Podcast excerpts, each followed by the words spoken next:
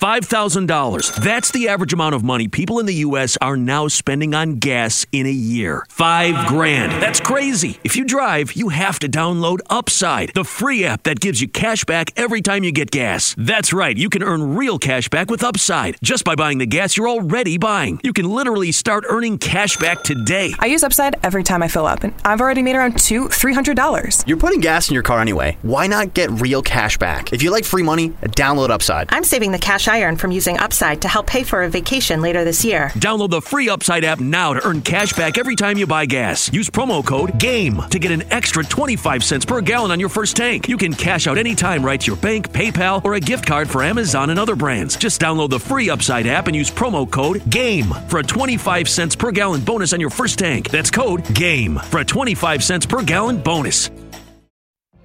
What if you could have a career where the opportunities are as vast as our nation, where it's not about mission statements, but a shared mission? At U.S. Customs and Border Protection, we go beyond to protect more than borders from ship to shore, air to ground. Cities to local communities, CBP agents and officers are keeping people safe. Join U.S. Customs and Border Protection and go beyond for something far greater than yourself. Learn more at cbp.gov/careers. Are you a football fan looking for the latest analysis and news on the Jacksonville Jaguars? You're in the right place. Black and teal, baby. Welcome to the Gen Jag Podcast with your host, Jordan DeLugo. Move those chains. Here's your host, Jordan. What up, Duval? Welcome to the 45th episode of the Gen Jag Podcast. I'm your host, Jordan DeLugo, here with my co host, Scott Klein. As always, we're sadly again without our third co host, Hunter Evans, who is coaching up some football over at Creekside High. But we're happy to just do it, with just the two of us. Yeah, I think Just the down two of us.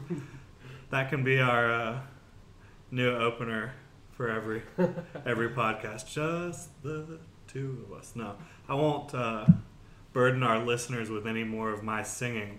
but you can follow me at Jordan DeLugo on Twitter. Follow Scott Klein at Scott Klein One. Of course, we'd like you to follow the Gen Jag podcast on Twitter at Generation Jag and check out our website genjag.com for all the latest news, analysis, videos, podcasts. We've got it all for you there.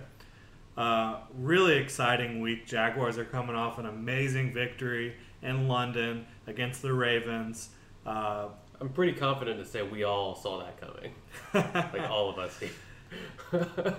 I mean, we both predicted wins. I, I predicted them to. I originally predicted them to win in a close, low-scoring game. I retracted that a little bit in my article on Saturday, where I said I would not be at all surprised for it to look more like the Houston game, but I certainly didn't call forty-four to seven. I, yeah, that was just unbelievable. That was once we said the same thing about the the Texans game. It was almost a perfect blueprint. Then, man, it just that that game blew the doors off the first week. Yeah, and this was even a different blueprint than what you saw against Houston. So they did it two different ways, which is really great. We'll get into more of that. Uh, this episode, as always, is presented by Bold City Brewery. Find them online at boldcitybrewery.com, on Facebook, Twitter, and Instagram at Bold City Brewery. They're about to celebrate their nine year anniversary in October. Their party is going to be at their original location on Rosselle. Uh, October 21st, $2 pints all day. Can't beat the prizes, can't beat the fun. There's going to be food uh, food out there. There's going to be live bands. Going to be Bold City Brewery, nine year anniversary. That's awesome. It'd be a party. One year sure. away from 10, man. They're almost a decade old. It's great. So thanks to them. Shout out to Bold City Brewery, as always, for being the one and only sponsor of the Gen Jag podcast. I will be traveling to New York Ooh, to watch the Jaguars play the Jets and to participate in some shenanigans with my college roommates. So I'm excited about that. So we will not be having a table at Brick's Tap House this weekend. However, the watch party will still go on. There will be free brunch. There'll be drink specials all day. There's going to be plenty of Jaguar fans out there having a good time, and uh, certainly some Gen Jag members out there enjoying themselves. So you're welcome to still go check out Brick's Tap House, even though we won't have a booth set up. Still will be the Gen Jag watch party. we're really excited about New York. Obviously, my girlfriend's going with me too. We we always make an excuse to go up there every year to visit uh, my old roommates, but this isn't just the perfect excuse. Oh yeah.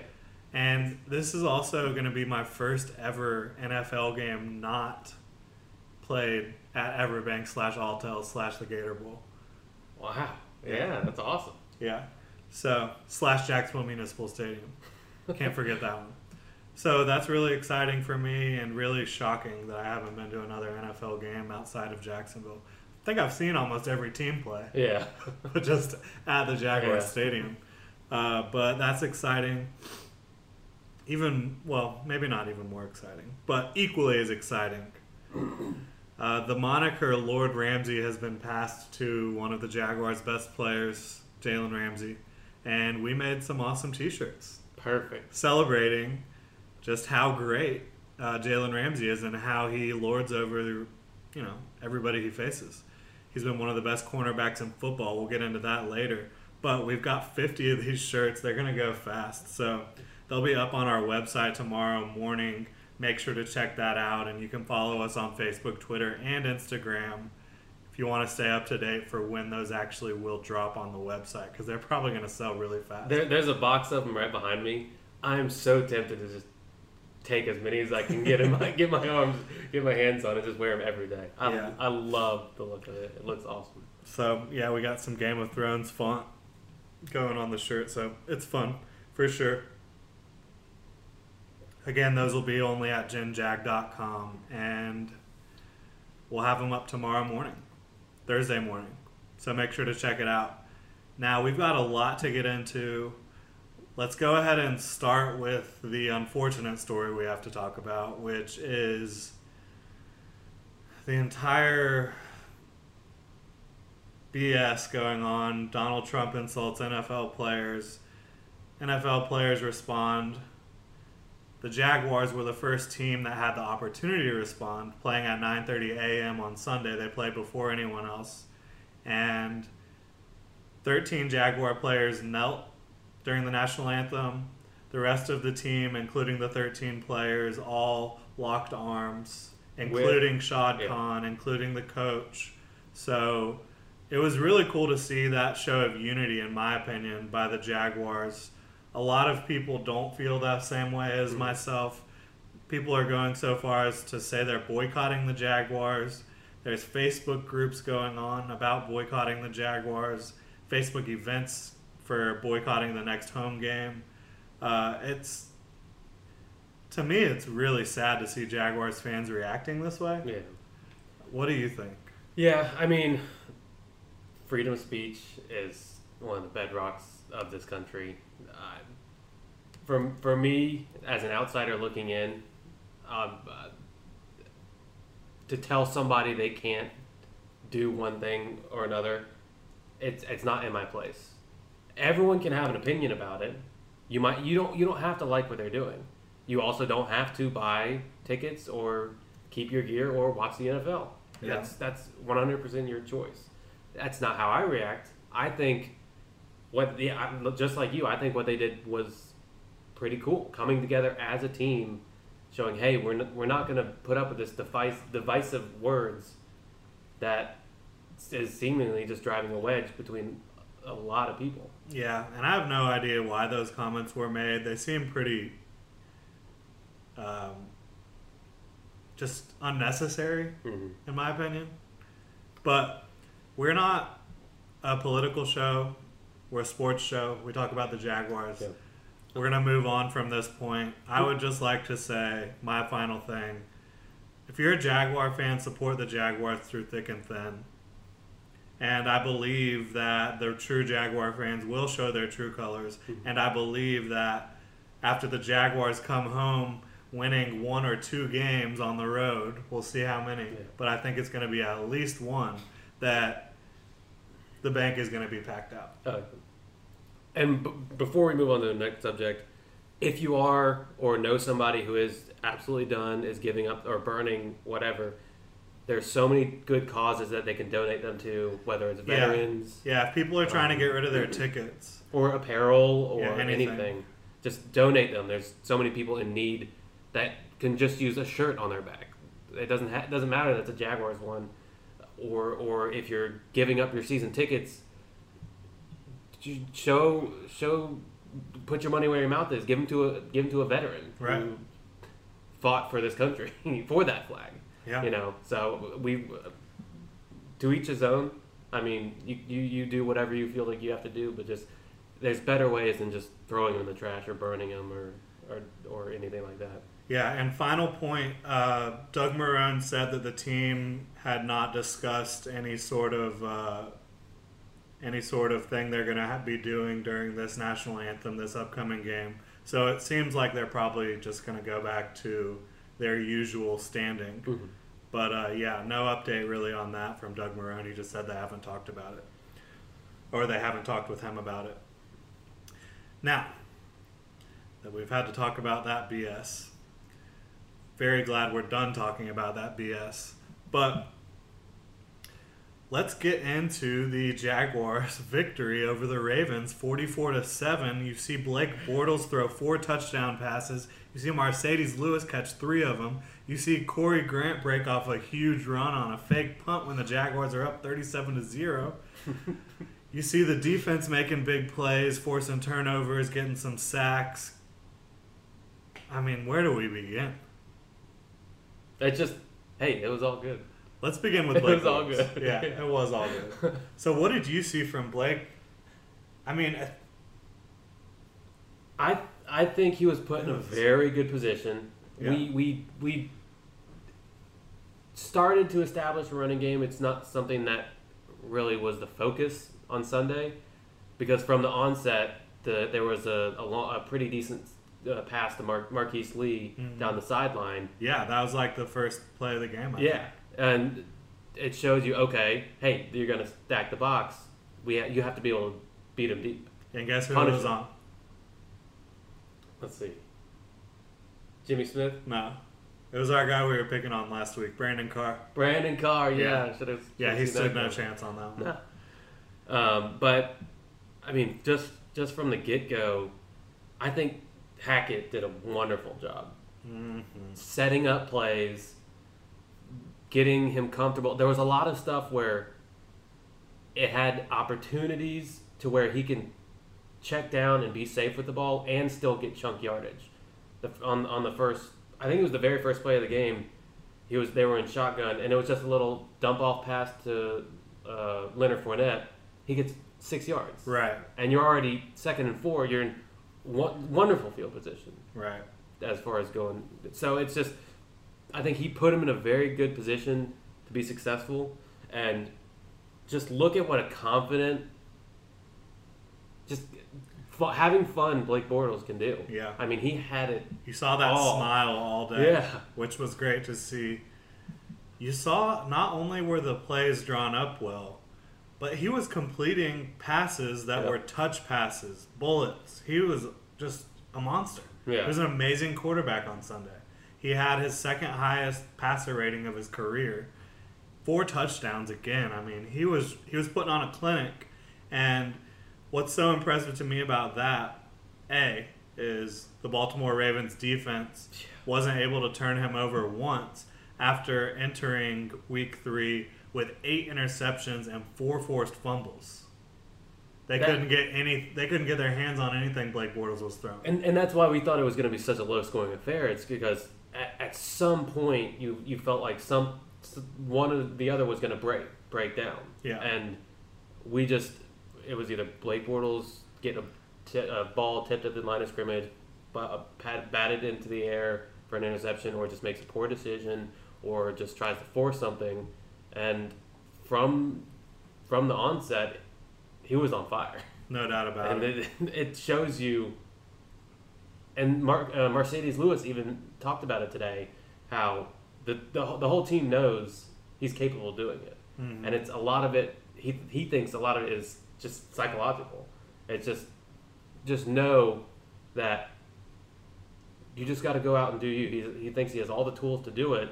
It's just sometimes if he has a bad game, he can start to doubt things, start to move, register things a little bit slower, and none of that was there on Sunday. Absolutely not. The other thing to me that makes it really impressive is week one, Bortles played well. He wasn't asked to do much. Week two, everything went wrong for the Jaguars on the offensive side of the ball. Bortles did not look like an effective quarterback for most of the game. He wasn't. Uh, and then you have Logan Ryan coming out after the game saying, you know, everyone in the league knows that the Jaguars aren't confident in Blake Bortles, and which it was true. It was a true statement at that point.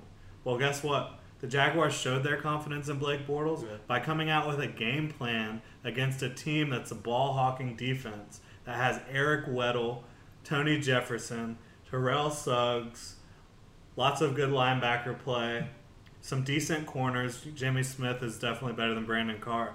But uh, you look at that defense, and the Jaguars came out with a game plan to feature Blake Bortles' arm.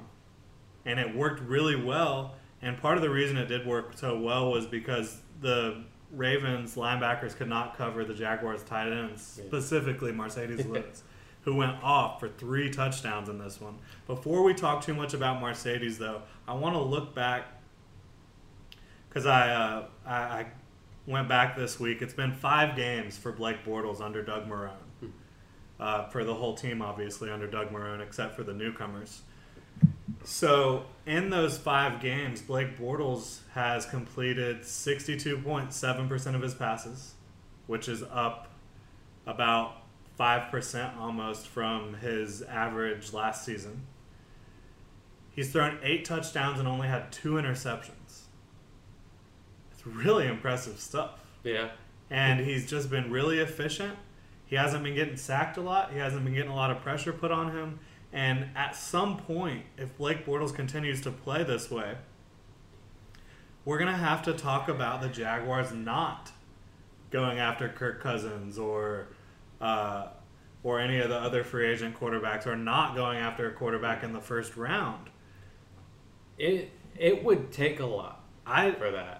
It would take a lot, but if you if if that pace of play continues, eight touchdowns to two interceptions over five game periods, how can you take the guy out of the game?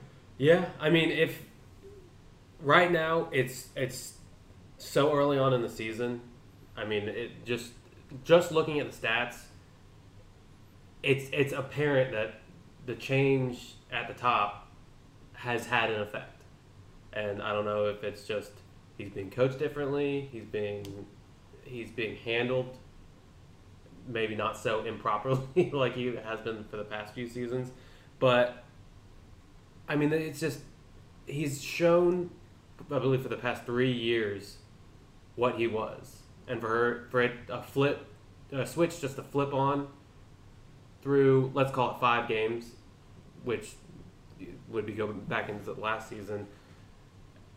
It's hard to kind of bank on that when the clock is always ticking in the NFL. Yep.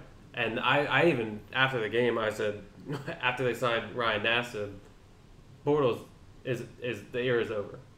I mean it, it's that was I think the, I thought that was the first stepping stone to having a It plan in it. place to have him at some point go inactive and put him on the shelf so he doesn't get hurt. It really did feel like it, and that just goes to show you how fickle the NFL is on a week to week basis.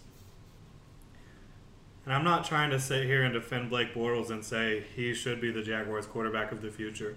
I'm saying that that's a conversation that's going to be had if he continues to play this way. Absolutely. If if if he gets, let's say, eight to ten more games like this, where it's more good than bad, that's not, not, trending up. I would say more good than bad was week one.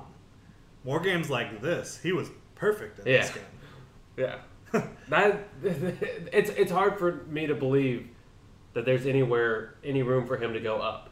Now, can he maintain and not have such an up and down and up and down like the like the first game he wasn't asked to do much. He was okay, he was effective. Second game he was let's I mean not good Not good. at best. But he wasn't helped by anyone on offense. That's true. Offensive line gave up pressure, specifically Cam Robinson, a lot. Receivers were dropping the balls. It was a bad overall performance by the offense. So If you're going to indict Blake Bortles for that performance, you have to indict Cam Robinson, The- who's a rookie going against a really good speed rusher. But it is what it is. And you also have to indict the receivers for not stepping up until the fourth quarter. Yeah, but it's, well, it's it's gonna. There's gonna be a lot more pressure with every game that goes on if he keeps playing this way. Or a lot less. I mean, More pressure. For, well, that this is true. It could just he looked like he was just having a damn good time. And if he can get back to that, which is how his demeanor always was at UCF, and really how it was most of his rookie season and into his second season, that just fun, happy demeanor, except for when things really go south. It'll be interesting to see, no doubt about it. So uh, Sam Darnold, just just wait your turn, buddy. we'll see. he might not be there at the twentieth pick or plus. You're right about that. You're right. About that. Baker Mayfield, hold your horses, buddy. Uh, would that be bad for you? Would you be upset about that as a Texas fan? If the Man. Jaguars drafted an Oklahoma quarterback? I don't like the guy. I like him as a football player. I don't even know how much I like him as an NFL quarterback. No, yeah, So- I he, he reminds me of Johnny Manziel so much. I don't think he's the same person or player. Personality wise, Yeah. nothing like. He, he's got a similar. He's he's not the biggest guy, but I mean, regardless, as an I, Oklahoma players, I don't like them. I don't trust them as far as if I they can kick throw 'em. ass for your NFL team, you're okay. Aaron Colvin, Yeah, yeah, all right, yeah, you're pretty good. I like you. that's right. I won't hold anything against you. For sure. Now, moving on from Blake, we have to give Marcedes his credit. What is so weird about the Marcedes performance is prior to the game, Maurice Jones Drew, who works for NFL Network now, was talking about the game. He gave his prediction and he predicted the Jaguars to win, and then he just says Marcedes Lewis. Drop the mic. No context. No, no Yeah, context. no context at all, just Marcedes Lewis. yeah, that's it. All right. what do we? I don't know if that man is a prophet or what is going on with Maurice Jones Drew, but Marcedes had the game of his life. He had multiple two touchdown games in the 2010 season, but he's never had a three touchdown game. A hat trick I think, I think like that was a to say. franchise record too, um, as a or receiver. a tie. A franchise record. You're testing my knowledge, Scott. I- I, know it there have been more touchdowns by a player in a game. Yeah. Uh, James Stewart had five touchdowns in a game. That's the Jaguars' record. I don't know if someone scored more than three. I'm not going to lie to you. I saw it was a ticker during the game, so it's, it's unless I actually go back and watch the broadcast film. If I'm watching it at at bricks, there's there's I just see flashes. Yeah. Well, and regardless of whether it is a receiving touchdown record for the Jaguars or not, three touchdowns by a veteran tight end who's thought of as a blocking tight end and a great blocking tight end at that. What a day. Yeah. He just abused the Ravens linebackers. He abused Tony Jefferson. He was just the, a man amongst boys out there. And, you know, his first touchdown, of course, he had to stumble into the end zone. He couldn't just run in. Yeah. he had to make it dramatic. But after that, there was no drama about it. Every one of those touchdowns was definitive. So it was really cool to see Marcedes kind of have a uh, throwback game and it'll be really interesting to see if the Jaguars can incorporate the tight end more into their offense. That was something they struggled to do through the first two weeks of the season. And obviously, they didn't struggle to do it against the Ravens. They excelled at doing so. Now, staying on the offensive side of the ball, Leonard Fournette. He has only had one 100 yard rushing game. And he's only averaging three and a half yards a carry. But I'm here to tell you the man is legit. He only averages three and a half yards a carry because half the time he gets the ball, it's on third and short or on the goal line. He's in short yarded situations and he gets the short yards seemingly every time. So he's uh, already racked up uh, 199 rushing yards, I believe, and 66 receiving yards Uh, he's well on his way to over 1,400 yards if he keeps up this pace, total yards. And he scored a touchdown in each of the Jaguars' first three games. On pace for 16 touchdowns. As a running back, 16 touchdowns, just rushing touchdowns, as a rookie would be the second most of all time. That's that's just bonkers. Yeah. As uh, total touchdowns, let's say he gets a receiving touchdown or whatever, uh, the record is held by one Fred Taylor, Yeah, yeah. or he's second, uh, tied for second all time with Randy Moss. Um, so Fournette is on his way to certainly a memorable rookie season and a statistically really impressive rookie season. It's been a while. There was one play in particular that I that I just sticks out in my mind. It was uh, it was his touchdown run where he got hit at like the three yard line, and I immediately was like touchdown, Yep. Touchdown. It's been so long since we had somebody that can take a hit and you know he's gonna fall forward for two to three yards. Mm-hmm. He's just gonna carry the, the defender with him. I, it, it hasn't been a I haven't had that feeling in so long. I mean, really, It since shades Mojo. Mojo, yeah, in his prime. Exactly. But it's it's so it's just so exciting to watch, and he, he just he just looks different on the field than anyone else. Yeah, and he's been a great receiver out of the backfield when asked to do so. Um, he's also he's also been really effective in terms of being a guy that the Jaguars can just rely on to get the short yardage. I mean, when Tom Coughlin called this guy and was talking to him when they were getting when they were in the process of drafting him and letting him know he was getting drafted, he was like, "We need you to score touchdowns." He heard, And he's doing exactly that so far. He's making it so when the Jaguars get in the red zone, the other team is scared. Yeah, And Jaguars fans, coaches, anybody following is like, wow, they have a good chance at scoring. yeah. We're, we're, you're confident. Yeah. No longer is it all right. We're in the red zone. Let's not kick a field goal from the six yard line. Exactly. it's it's it's it's refreshing, and it's it's just what good football teams do. When you get in the red zone, you have to get seven. Speaking of field goals, Jason Myers has turned it around. He likes London. He does, but I mean, last two games he's played well. He didn't play terrible in the first game. He missed a field goal and he missed an extra point. But looking at his numbers now, he's seven of eight from field goals, seven of eight extra points. You gotta like what you're seeing as a rebound last couple games for Jason Myers after a really poor, uh, poor ending to the preseason. Yeah, I it it started off as uh, oh no, here we go with at the very first kickoff when he kicks it out of bounds, Yeah. and you're like, well, That was so weird. Remember, we were standing right next to each other. I was like, "Don't screw this up." yeah, yeah, you called it, well, or you jinxed him, Yeah, one of the two. But it just it it going into that game, in the back of seeming probably all Jaguars fans was, oh no, here we go again. We lot we had a huge game. Our hopes were high against te- the Texans. Get humbled at home against the Titans. It just seems like oh no, we're gonna be going through this again, and then Not so fast, my Not friend. so fast. it's it, it was it was it was just a great it was, it was just a great day to be a Jaguars fan. No doubt about it.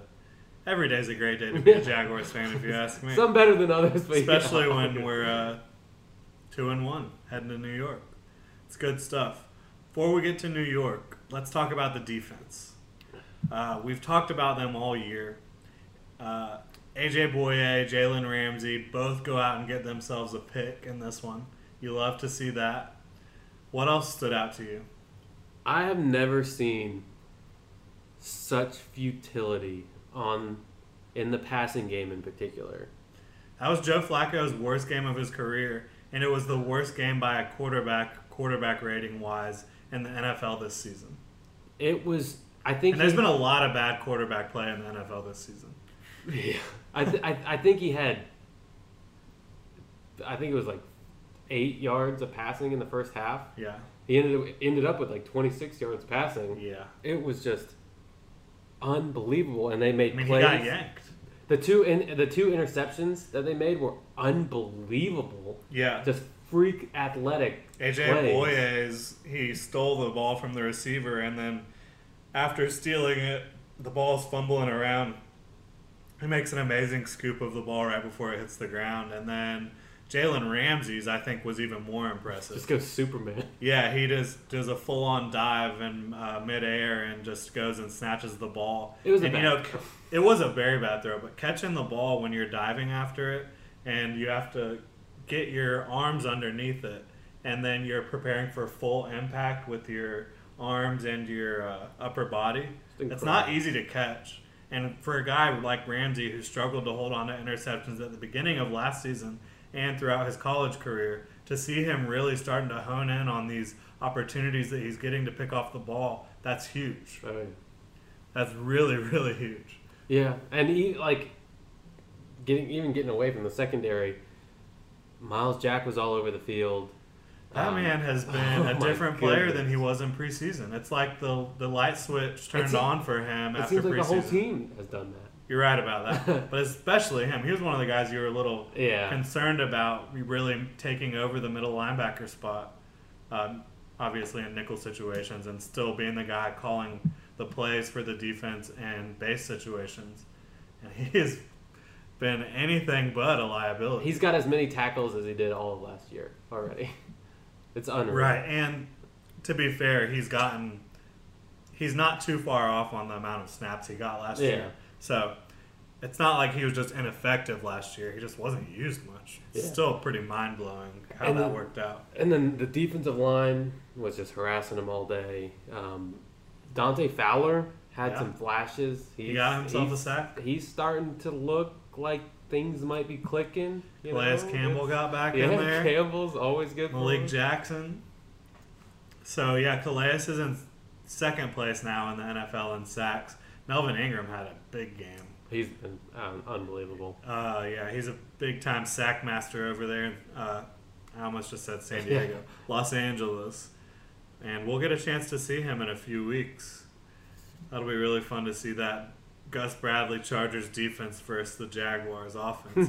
just my God. Apparently, he has not been very good. yeah, I've heard a lot of negative reviews about what's going on with him. Something about I saw- linebackers on yeah, wide saw- of course, of course, your linebacker's covering the fastest player in football, Tyreek Hill, which is actually the funny thing is the biggest offense that we saw of that under Gus Bradley in 2016 when he was the Jaguars head coach Yeah. was against the Chargers Yeah. when uh, when uh, Paul Posluszny was trying to cover, I believe it was Travis, Travis Benjamin, Benjamin. yeah. It's just like, my God, come on, man. Good old Gus Bradley defense. Yeah. So hopefully he'll try to do a little bit of that against Marquise Lee or uh, maybe even Keelan Cole can I think get some things going. Speaking of. Keelan Cole, he played much better in this one than he has. He made a difficult, really difficult catch, uh, and he's a guy that hopefully the the arrow's pointing up for him, where it was certainly pointing down for a while. Yeah, I mean he's a small school guy. These are like if you play at Alabama, you might see a couple of these guys every year. he he he hadn't even been in the same zip code Yeah. as these guys. I mean, he, I'm sure the speed of the game and just the, the sheer size of the physical corners is a huge adjustment. Um, maybe now he's starting to get his feet under him. He's catching his breath. He's being able to instead of think, go out and play a bit more. Um, he's got a great lineup in front of him with Hurns, maybe the hardest, one of the hardest working guys in the NFL. Yeah. Marquise Lee, um, who's got He's all the become a great pro in his own right. Yeah. And I'm not talking about uh, what he's proven necessarily statistically on the field, but his work ethic, There were some questions in I think in the second and third season about first and second. first and second um, about just what's going on in this guy's head. I don't Is think he there was any questions last year. Yeah, He got it together for sure, and now he really has it going in terms of his work ethic. And both those guys are great blockers too. You love to see that. physical. Yeah. Yeah, Obviously, you love to see that with a team that's going to want to run the football a lot this season. So, any last thoughts on the Jaguars defense that you're just stoked about? It's good, man. They, it's gonna be. They're gonna be a nightmare for teams all season long. It's, it's gonna be so much fun to watch this year, next year. Just moving into the future, just ha- the speed on this defense that what hasn't been there in the past. Yeah. I mean, Myles Jack and Telvin Smith at linebacker, two of the fastest linebackers in football. Jalen Ramsey is one of the best athletes in the world, fast as hell. AJ Bouye is fast as hell. Dante Fowler and Yannick Ngakoue are both fast for edge rushers. And Barry Church and Tashaun Gipson do not lack speed either. So Yeah. Been a lot of fun to watch so far. We'll get to watch more this weekend when the Jags take on the Jets. Before we get into our Jaguars versus Jets preview, let's do a little pop top segment with Bold City Brewery, the one and only sponsor of the Gen Jag podcast. So so far, Scott and I have been drinking some Oktoberfest and some Lou's Dunkel Lager. Both are great beers. We've both had them on the show before. Both are pretty easy to drink. Uh, neither of them are super bitter or super tart or anything like that. Just some nice solid flavor and uh, beer that you can drink plenty of for sure. And for our pop top beer, we've got the Fritz Hefeweizen. It's a South German style wheat beer made with a typical ratio of 50 50 or even higher wheat. The Hefe prefix means with yeast, hence the beer's unfiltered and cloudy appearance. So let's get into it, Scott. I'll, Oh, yeah. I'll have to down this one real quick. Yeah, you're gonna listen to some sweet sounds of chugging by Scott and I right now. We need to have some we back. We need to have some music. Da, da, da, Just some music, some elevator music. Yeah.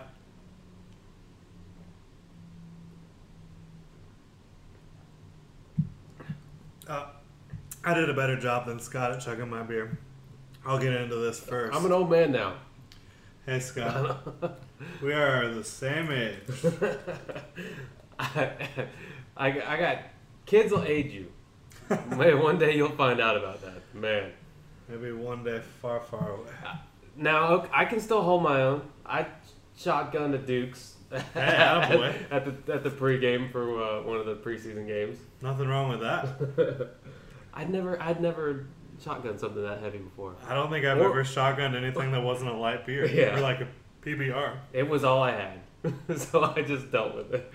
That's right. I had, to, I had to carry my old tradition from back when uh, I was a good old season ticket holder. Yeah. Scott and I, right out of high school, we both got season tickets together in 432. And that was some of the rowdiest Oh times my we've ever had. goodness! We were we were pretty belligerent and pretty obnoxious towards opposing fans at that time in our lives. And we fit right in up there. Yeah, everyone around us was all about it. It was always a really good time. So, shout out to anybody that's in section 432 listening to this. We miss you guys. We've uh, gone a little bit lower in the bowl, and we've also gotten a little bit less rambunctious, less out of control, less ready to start fights with opposing hmm. teams' fans. we still have it down there somewhere. It just it's not out every Sunday. That's right. No doubt about it. So, again, if you want to try any of these beers that we're drinking on the show, you can go to Bold City Brewery, their downtown location on East Bay Street, or their original tap room off Rosselle in Riverside. Please check them out at boldcitybrewery.com on Facebook, Twitter, and Instagram at Bold City Brewery.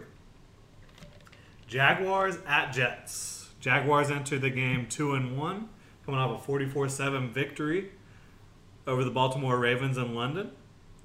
Jets enter the game 1 and 2, coming off a division win against a Dolphins team that made the playoffs last year and is expected to be a playoff competitor again this year. They really handled the Dolphins last week, 20 to 6. Scott, you reviewed the game film today. You want to lead us off? Yeah, it it wasn't. I. It wasn't as dominating as a performance as I expected. The defense played very well. Like when you see 20 to 6 on the scoreboard, you expect to see Just one team just manhandling the other one. Right. It was it. Jay Cutler did not have a good game. Jay Cutler, Jay Cutler. Yeah, Right? He, he yeah he he did that. He had a really hard time completing anything. The Jets controlled the line of scrimmage. AJ Ajay just was. I didn't even it, it, he didn't pop off the screen like he normally does. There was a couple times where he made plays, but overall, nothing.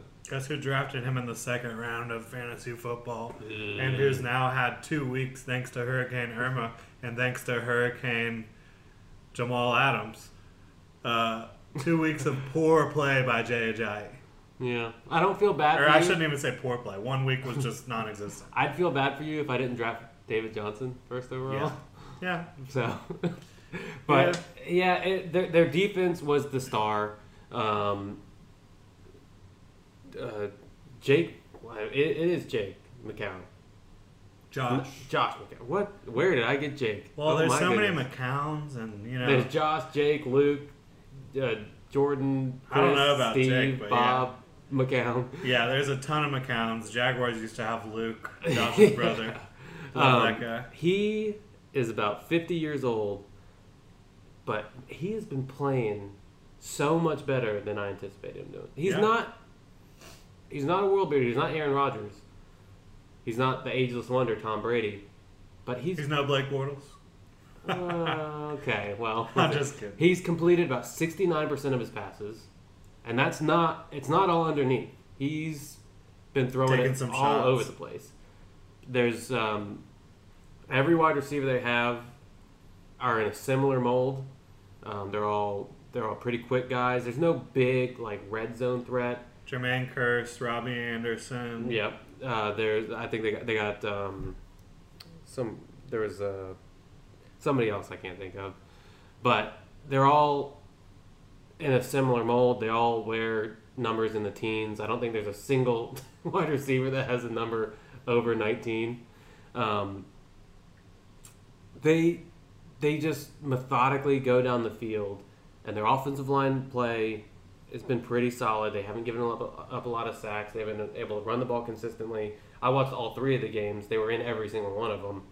The Raiders game got away from them a little bit, but a lot of teams that happens to a lot of teams against the Raiders. Yep. Um, so my first reaction was this team might not be as bad as I think they are, or as I thought they were at the beginning of the season. Right. They've been contending. They haven't been getting blown out, um, save a couple turnovers in the, against the Raiders. But it's not a team to take lightly. Right. Which really no team in the NFL is. True. But it's clearly a lesser opponent. I don't think they're as good as the Ravens are. Even with the issues that they have at receiver and Joe Flack, whatever is going on with Joe Flacco. Um, So you're telling me you wouldn't take Josh McCown over Joe Flacco? no, well, I kid, I kid. it- I'll take Joe Flacco all day. Yeah. Thank you very much. Um, they looked average at best. I mean, I don't think the Dolphins are very good, but I still anticipated them winning against the Jets. Uh, the they're not gonna, the Jets aren't going to win that many games this year, but they should be in a lot of them. Um, so don't expect this to be as much of a pushover as you think it is, unless Blake Bortles plays like he did last week. Then all bets are off. Yeah, no doubt about it. So before we get hot and heavy into breaking down the specific matchups and what's going on here, we'll get you an injury report, which the Jets have 16 guys on their injury report. The Jaguars have about seven or eight here. So most of these people for the Jaguars have been on the injury report in past weeks. Blake Bortles has a right wrist injury. He's a full participant. No need to worry about him. Cam Robinson, shoulder injury, full participant. No need to worry about him. Myles Jack and Brandon Linder, both limited. No need to worry about either of those guys. Now, Jaelen Strong probably not going to play again. He's not participating in practice. Jalen Ramsey not participating in practice for the third straight week. No need to worry about him. He has an ankle, but he's going to be good to go Sunday. Backup linebacker Donald Payne has a hamstring. You probably would have never heard of his name until I just said it. He's not participating in practice. We don't know yet if he can play. Lerentee, excuse me, Lerentee McCray, he is a backup linebacker who you've heard of. He's a core special teamer and a solid uh, pass rush specialist as a backup. He's not participating with a knee. He'll probably be good to go. Malik Jackson did not participate with a groin. He also will probably be good to go. All these injuries we knew about, save Myles Jack, but he was limited, not a non participant, so you're not too worried about that.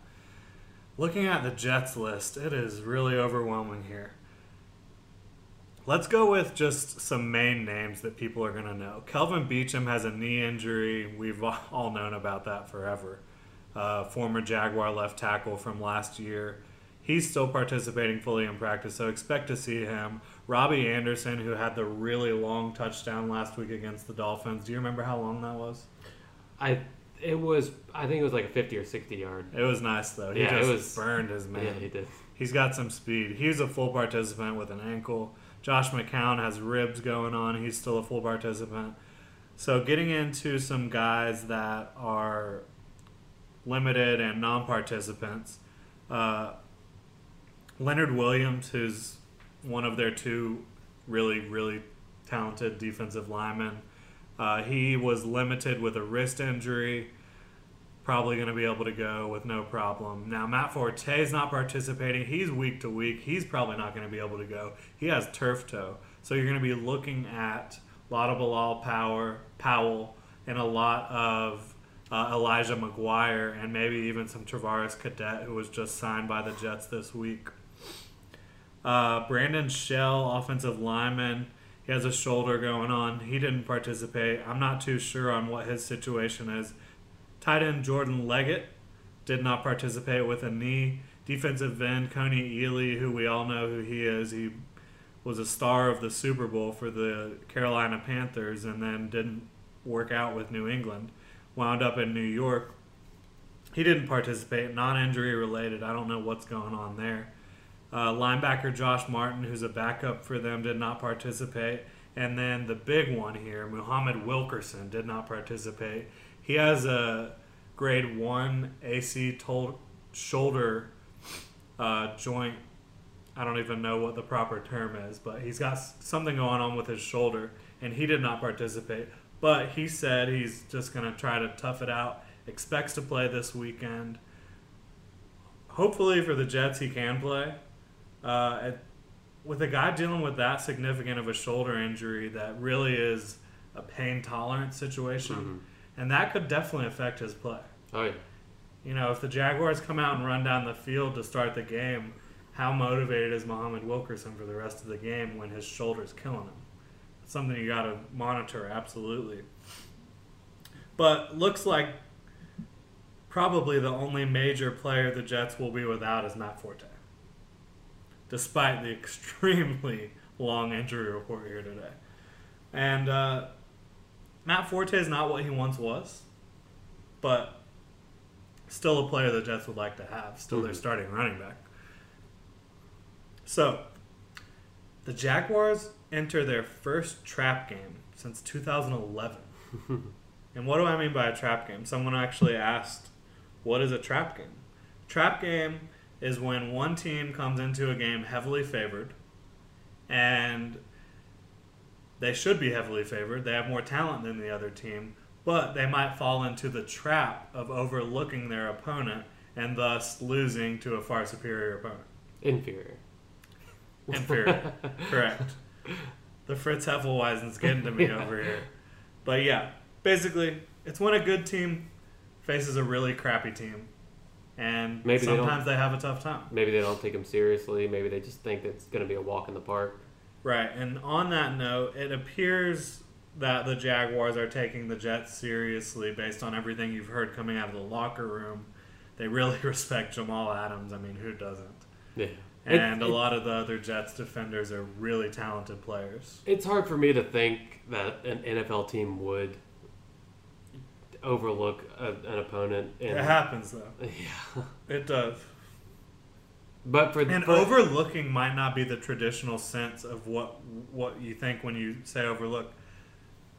The preparation for NFL games is so intense and so heavy that any little things that might that you in the back of your head you might be thinking this isn't a great team we're playing against. Even though you're seeing you're doing all the right things to prepare, in your mind you just have a little bit I don't need to finish this last rep. I can, I can, I can head out. or not even that. I mean, that obviously would be certainly overlooking your opponent, but it, it could be even subconscious Yeah. when you're overlooking an opponent. And we don't need to break down the psychology of the game here, obviously. But it's easy to overlook an opponent and have a trap game. I broke down three keys for the Jaguars to avoid this trap. Like the Rebels so gracefully did and Star Wars. I love Ackbar's thing there. It's a trap! That's one of my favorite lines. I actually used that for the picture Yeah. and the blog post today. Uh, but getting back to the Jaguars here, win the turnover battle. That's like the most cliche thing you can say in football. But the Jaguars and their two wins didn't commit a single turnover, and combined in those two wins, forced seven turnovers, three and a half a game, and they kicked their opponent's ass. In their one loss, they committed three turnovers and only forced one turnover by the Titans. You see what happened. In the Jets' lone victory of 2017, they what did they do? They dominated the turnover battle. So, I know it's cliche, but it's legit. How did the Jaguars dominate the turnover battle? Slow down the Jets' running game, force Josh McCown into clear passing situations, and run the ball themselves. Get Leonard Fournette going, get Chris Ivory going, take a little bit of pressure off Blake Bortles' plate, and uh, obviously Bortles has to just make good decisions. Yeah, I mean it's it's going to be hard running against this front. They haven't really been the best as far as pass rush, pass pass rushing goes, but they've been pretty stout in the run game. Their stats, Which all three teams the Jaguars have faced have stout run defenses. So they they've already in the first three games faced. I think all, every single one of them was in top ten in defense and, and rushing defense last year. This one might not be of that caliber, but they're no pushover. right, I mean, and I mean when Muhammad Wilkerson and Leonard Williams are at their best, they're as good as any duo in football on the defensive line. yeah, or at least they were. It doesn't appear that they are so far this year. But that's one of the keys. Keep them bottled up. Don't let this be their breakout game where one of them gets two sacks or three sacks and gets a bevy of uh, penetration into the backfield. Keep those guys under in check, and that's a big test, obviously, for Brandon Linder, AJ Cann, uh, for those guys. So yeah. they'll They, have their work cut out for them, but it's not like they've. The Jaguars' offensive line has proven that they can do it. Question is, will they do it against these guys? and and it's been a pattern in in the first two losses um, where throughout the game as the game goes on there's they spring some leaks and there's been Cordarrelle Patterson went about 80 yards on him Yeah, again uh, at, coming out of the backfield um, Daryl Richardson I think his name was Daryl no Daryl Washington is the Raiders. Raiders Yeah. another Raiders running back had a big game they've given up a lot of big gains in the in the fourth, third and fourth quarter just because they're they're they're out there on the field a lot. yeah Yep. they they have some success on offense but especially in, in the Raiders game it just which the Raiders do not have the best defense in football. yeah So, I mean, I'm looking at this. I I don't see the Jets scoring many points. yeah I really don't. Now, one final thing the Jaguars need to do to avoid the trap less penalties. yeah They've had at least nine penalties in every game so far. They've given up 280 yards on penalties, I believe, and it's just way too much.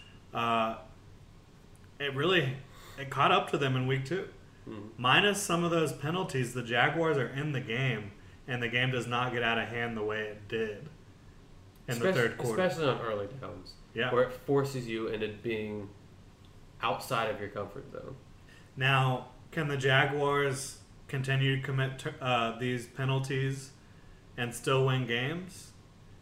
Yes, but they're playing with fire. Mm-hmm. It puts them at a severe disadvantage. It really does. And for reference, I mean those 29 penalties so far is second only to the Chiefs in the league. So they but and the Chiefs are the best team. Yeah. A lot of the best teams in football end up being the most heavily penalized for whatever reason. A lot of it is aggressive play.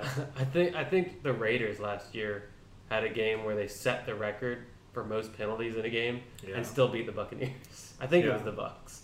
So these things happen, obviously, but it'll bite you. Yeah. Jaguars need to get better at their, uh, you know, pre-snap penalties and even some of the penalties on the defensive side of the ball. The defense is playing great, but there's some penalties that need to be avoided.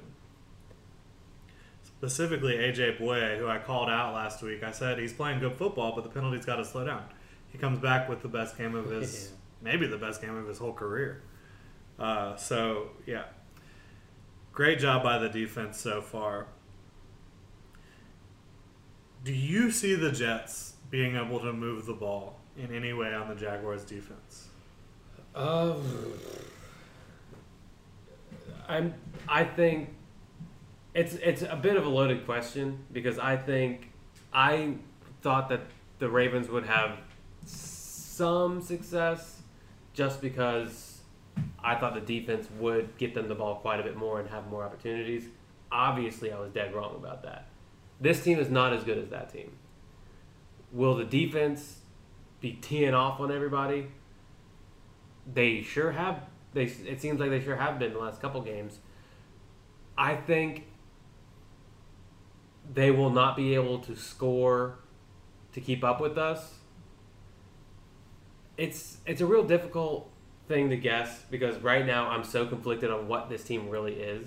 Yeah. And looking at this year, more often than not, we've been a dominating force on the defense, and we've been able to impose our will on the offense. 10 out of 12 quarters. Exactly. But there's still that one game against Tennessee that's got my got me questioning everything. Yeah. So to me, I don't think the the Jets will be able to score enough to win the game. I don't know if they'll be able to score enough to be in the game. I also don't know if our offense will be able to take advantage of that and not fall into the same trap we did against Tennessee Now, and what's turn the so ball scary over. about their defense? The Jets' defense, that is. There's a young man named Jamal Adams as a Retweet. starter who is getting better every game that he plays in, who is going to be a problem in this league at some point in the future, if not already. Yeah. He covers a lot of ground. He's physical. You notice when he tackles somebody, you're like, that's. It, it, I bet it's number 33. But mm. without even looking at the number, he's a scary player to go up against. Like you said before, they have two of the what better young defensive linemen in the NFL. I don't even. I don't, I don't consider Wilkerson young anymore. I still consider He's, Leo yeah, young. he's but he's going on. I think it's his seventh year. yeah. but they they create. Todd, uh, Todd Bowles has done a pretty good job with the defensive side. I, there was some issue with the play calling, not play calling, but just decision making throughout the game that I question. Um, but as far as defensively, they absolutely stifled somebody that was supposed to come in and beat them. They were the favorite as, as far as the Dolphins go. Um, so I mean they they control the line of scrimmage very well, which is something that in the NFL is a huge deal. Um, so their corners don't scare me too much. They have uh, Morris Claiborne from who was playing in Dallas and then formerly LSU. He's not bad. Buster Skrine is just a dude.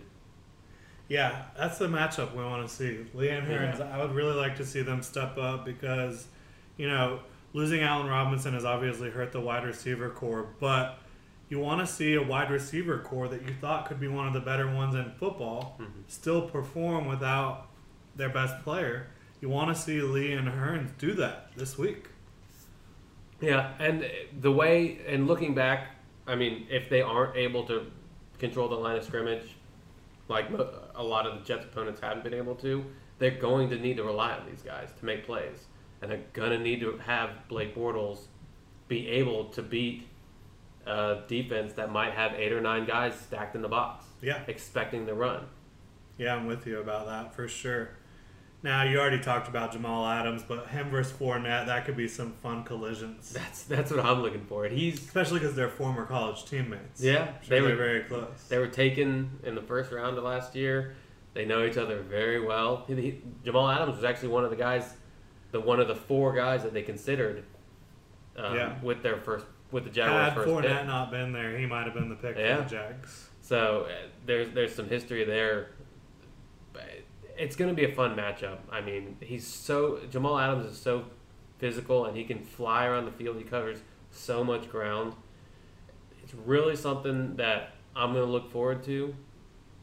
Hopefully, I'm not going to be cursing his name by the end of the game. Yeah, let's hope. But it's it's hard not to get excited to watch potentially one of the young, bright football players in the league. Yeah, no doubt about it. So let's take a look at our predictions for this game. Mhm. You want to start us off? Yeah, I like I said earlier, I don't really think they're going to be able to put up a lot of points. I mean, our defense has proven in a majority of the quarters that they played, they they are absolutely dominating. They it's they wreak havoc on the football field. I think it's going to be kind of like a 24 to 10 game where we just kind of always stay out of reach. Um, I think it'll be a comfortable win, but I don't think it will necessarily be the blowout like we had in London, just because it's hard for me to anticipate something like that happening. Yeah, I mean- obviously it always is. So it's it. I think it should be comfortable. The Jets have shown throughout games that they just kind of linger, always within striking different di- striking distance, but haven't really been able to get over that hump until this past week. And even then, it, they weren't overly impressive. They were just efficient. Um, so going up against a defense who I think is better than any they any that they faced this year, it's really going to be difficult for them to put up any kind of fight. Defensively is the is the problem. So I, that's that's twenty four to ten. Seems like a Twenty-four to ten. Yep. All right. So we're going with the same point differential, but I'm taking the Jaguars twenty-seven, Jets thirteen. I'm doing that, being a little conservative in my opinion. Honestly, I- Mhm. Jaguars, even in their worst games, still were able to put up 16 points, and that was against a, in a game they were just getting dominated in the second half. I don't see it for the Jets. I get the fact that McCown's playing decent football. I get the fact that they've got a good young defense. But I don't see how their offense can stay on the field with the mm-hmm. Jaguars defense. I don't know how their defense maintains with the Jaguars offense on the field as much as I think it's going to be. I wouldn't be surprised if it's bigger than 27-13, but you would think the Jaguars would kind of come back to earth in some of their wins and not just blow everyone out. I'll take Even that. though if you were going to look at a blowout scenario for the Jaguars entering this season, this might have been the game you would have predicted them to blow someone out. This is probably the game where you were most confident. If you're going to Vegas, this is the game where you're like, all right, I'll put money on this one Yeah. because that's the game. I want. I real quick. I want to mention the crowd did play play a part in the last game. They the the the Dolphins, especially in the first quarter, were really struggling with their snap counts. I think they had two or three straight plays where they had a false start or some sort of Yeah. uh, pre-snap penalty. So it tapered down a bit just because it was. I think it was just a slow game. Well, I'll be up there uh, grinding through it. buying beers for Jets fans so they can't be cheering when the snap count's going on. But especially early, if we can sh- neutralize the crowd, it's gonna it's gonna do nothing but help us. Absolutely. Now, we both have the Jaguars winning. Should be a really fun weekend. Let's get into one of our weekly segments, the PFF Minute. Actually, before we get into the PFF Minute, quick look around the AFC South. Titans play the Texans. That's really exciting. Titans are tied with the Jaguars atop the AFC South. They hold the tiebreaker. Texans are a game behind. What do you see there? Let's go Texans. Yeah, obviously the, for the Jaguars, you want the Texans to win. Anytime the Titans lose this season, that's huge for the Jaguars. Seems like that's going to be the race in the division. So I think I think this game has a lot of intrigue to it. I mean, the Texans were neck and neck. They were about 20 seconds away from beating the Patriots In last week, which is crazy. with a rookie quarterback, So Deshaun Watson, he's seemingly getting better every game. Um, I'm looking forward to watching that game. I hope the Texans win. I think the Titans will, just because overall I think they're a better team. But Texans D line's getting it going a little bit Yeah. though lately. So Clowney is really kind of terrorizing people. yeah, we'll see what happens there. Colts at Seahawks Sunday night football. How did this get Sunday Night Football? I really have no idea. I mean, ho- And- I guess the NFL thought Andrew Luck might be healthy by now. But even then, ugh. Still, yeah. So uh, Seahawks got to win that game. I mean, they just lost to the Titans in a game that is, they didn't play very well, but they were still in it. Uh, They gotta That'd win. just be a shocker if the Colts even really compete with them. They- that seems like a type of game that could set the Seahawks on a new path. if they if they end up losing They've struggled a little bit. Yeah. If, they, if they end up blowing them out, it can build some confidence. If they end up losing that game, things might blow up in that front office. Yeah, it'll be really interesting to see how that goes. Now, PFF minute. Leonard Fournette, one of the four highest rated running backs by Pro Football Focus in Week Three. Excuse me. AJ Bouye did not allow a single reception in Week Three. Have a day, AJ Bouye. Jalen Ramsey, highest rated cornerback in football through three weeks. I believe he's allowed four receptions for about 40 something yards on the year. Just insane. Straight up ballers in the second. And now they're at the point where teams are just trying to get the ball to anywhere else on the field besides Yeah. where Jalen Ramsey is. So that's obviously good for the Jaguars defense. Every pro football focus contributor that makes picks on a weekly basis picked the Jaguars to beat the Jets this week, and I'm with them. Yeah. I mean, it's hard not to. It is hard not to. So Before we get too far from uh, from the, the AFC South preview, Okay. I just saw something. Um, Mike Kaye actually just retweeted this. Texans rookie Deshaun Watson donated the entire first game check that he had to uh, employ, stadium employees recovering from Hurricane Harvey. screw you, Deshaun Watson, for making us like you. Yeah, son of a bitch. That's bitch. it is cool. much That's more awesome likable than. JJ Watt, but him and JJ Watt. They're shout doing out their to you part. guys. Yeah, that that's awesome.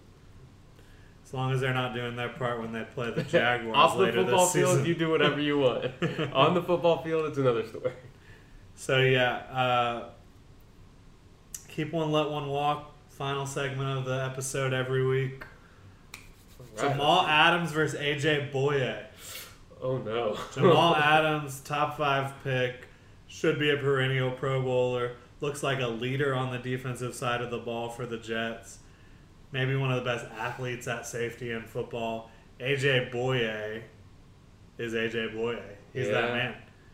Lord Ramsey and Sir Bouye. Oof. Oof. Who you got? Oh man, they both had great games. Jamal Adams has only played three games in the NFL, but his future is so bright. I love AJ Bouye. I've been, I've been talking to him. I've been talking about him even when he was a Texan last year, just gushing over how good this guy is. But Jamal Adams, he already looks like he's arrived, and he's he's really just settling in. He's got, I think he's got such a bright future. I, he's he's going to be one of the best safeties in the NFL at one point. So I, I got to take Jamal Adams. It's hard, it's close, but right now in their career, AJ Bouye is a better football player. Yeah, we're talking about starting a team, you know. It's Jamal Adams is just he's a freak. Now, only reason I disagree with you. Well, two reasons. One, AJ Bouye is a veteran, but he's still a young veteran. Yeah. He's still got plenty of plenty of years. He hasn't even technically reached his prime, Mhm. according to what you think of as football prime years. I think corner is more important than safety. Yeah, it's I very. think if you have a corner that can go one on one with another player, Mhm. you win. Yeah. Defensively, you win. Yeah, I mean, there there are certain schemes where, I mean, look at Seattle. The safeties affect the play so much. Look at us last they do. year. But if you have a shutdown corner, Yeah, your safety is not as important. This is true. Yeah, I mean, it just when you when you can go when you're lining up against another player every single play instead of being kind of just a rangier or filling a gap, it's always going to be more important. So it's it's it's just it's basically a, a Easy to toss take up. either guy. Yeah, it, it's a toss up between Can I have both? raw talent or or importance to a team. Right, and I could have done Jamal Adams and Barry Church, but that would have been obvious. Yeah, I mean, Sorry, sorry, Barry, we love you, but Yeah. Jamal's that guy right now, and probably will be for about the next 10 to 15 years. That's going to do it for our show today. Go Jaguars. Let's stand united. Let's not boycott the Jaguars like a bunch of jackasses. AJ, prove us wrong. Yeah. I know we Well, blaspheme. no, I took AJ. no, no, prove me wrong. Prove Scott wrong. Make me look the fool. Don't you put that on me, Don't freaking put Bobby. Oh, by the way, uh, what, last week I, I always want to review what Oh, we did yeah. last week. It was uh, Tony Jefferson versus I think was it Barry Church? Yeah. Tony Jefferson, I'm sorry, you lose. Marcedes Lewis made you look like a fool. Um, I know one of his touchdowns. I don't know if he was guarding him on any other ones, but Barry Church, ding ding ding, you're the winner. Yeah, and I took Jefferson, and uh, I was obviously, for at least one game, dead It's wrong. it's a very small sample size, but head to head, it's it's it's nice to see us the Yeah. good guys come up on top. Hell yeah, it is. This episode, as every episode, is presented by Bold City Brewery. Check them out at boldcitybrewery.com on Facebook, Twitter, and Instagram at Bold City Brewery. Make sure to check out their ninth anniversary party at their location on Rosselle Street. $2 pints all day on October 21st. Make sure to be there. And make sure to tune in this weekend to the Jaguars versus Jets if you're not going up to New York like I am. And thanks for listening. We got some more reviews on the podcast this week. Awesome. So that's Yeah. good. We're at four and a half stars on iTunes. Uh, Got to give it up, up, up, up, up, up, up. yeah, every person except one has given us a five star review. And of course, the one that did not give us a five star review gave us a one star review. Oh man. But thank you to everyone who's reviewed us so far. Thank you to everyone who re- will review us. It really helps. You can do that on the iTunes Podcasts app, and you can also follow us and listen to us on SoundCloud. We really appreciate it. And again, make sure to check out for the Jalen Ramsey themed T-shirts we got going I, on. I promise you, you want this. Yeah, it's going to be a lot of fun to be rocking that around New York this weekend. So that's going to do it for the show. Thanks for listening, everybody. Have a great weekend. Have a great rest of your week. And let's go get another W. Hooah! Hooah! Let's do it. All right. Peace, Duval.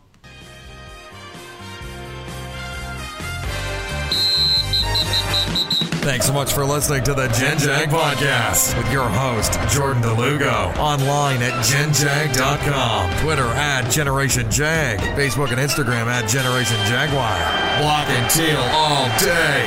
We'll catch you next time.